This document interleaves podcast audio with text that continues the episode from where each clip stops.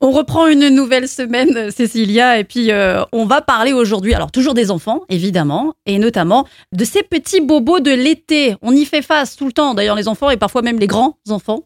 Et justement, on va parler de méduses et d'orties qui sont euh, relativement euh, urticantes. Est-ce que c'est le cas Oui. Alors, ça fait partie des bobos les plus récurrents pendant l'été. Faut-il Alors, aller à la mer il y a Non, ça, Ah, pour les mais méduses, les oui. orties, pour les méduses Pour les, les méduses. orties, il y en a partout. Ouais. Et c'est vrai que c'est le, le même type de piqûre, en fait. Ah, c'est le même type D'accord. Sauf que la méduse, en fait, euh, par rapport à l'ortie, elle a un venin qui agit beaucoup plus longtemps.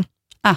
Donc, une des solutions, effectivement, hein, euh, vous la connaissez toutes, hein, quand on se fait piquer par une méduse. Non, mais ça, c'est une faire légende. Il pipi, paraît qu'il faut faut faire faire pipi pipi, dessus, mais faut ça, faire c'est une pipi légende, dessus. ça, c'est pas Mais Ben, vous vrai. savez pourquoi En fait, Pourquoi c'est la chaleur de l'urine qui va permettre au venin de sortir de la peau.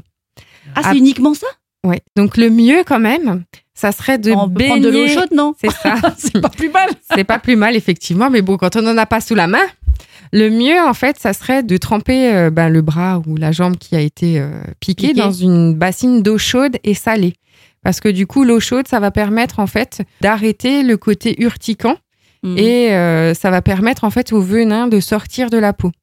Et ça, on n'y pense pas forcément. Et c'est vrai que même quand vous vous faites piquer par des orties, essayez.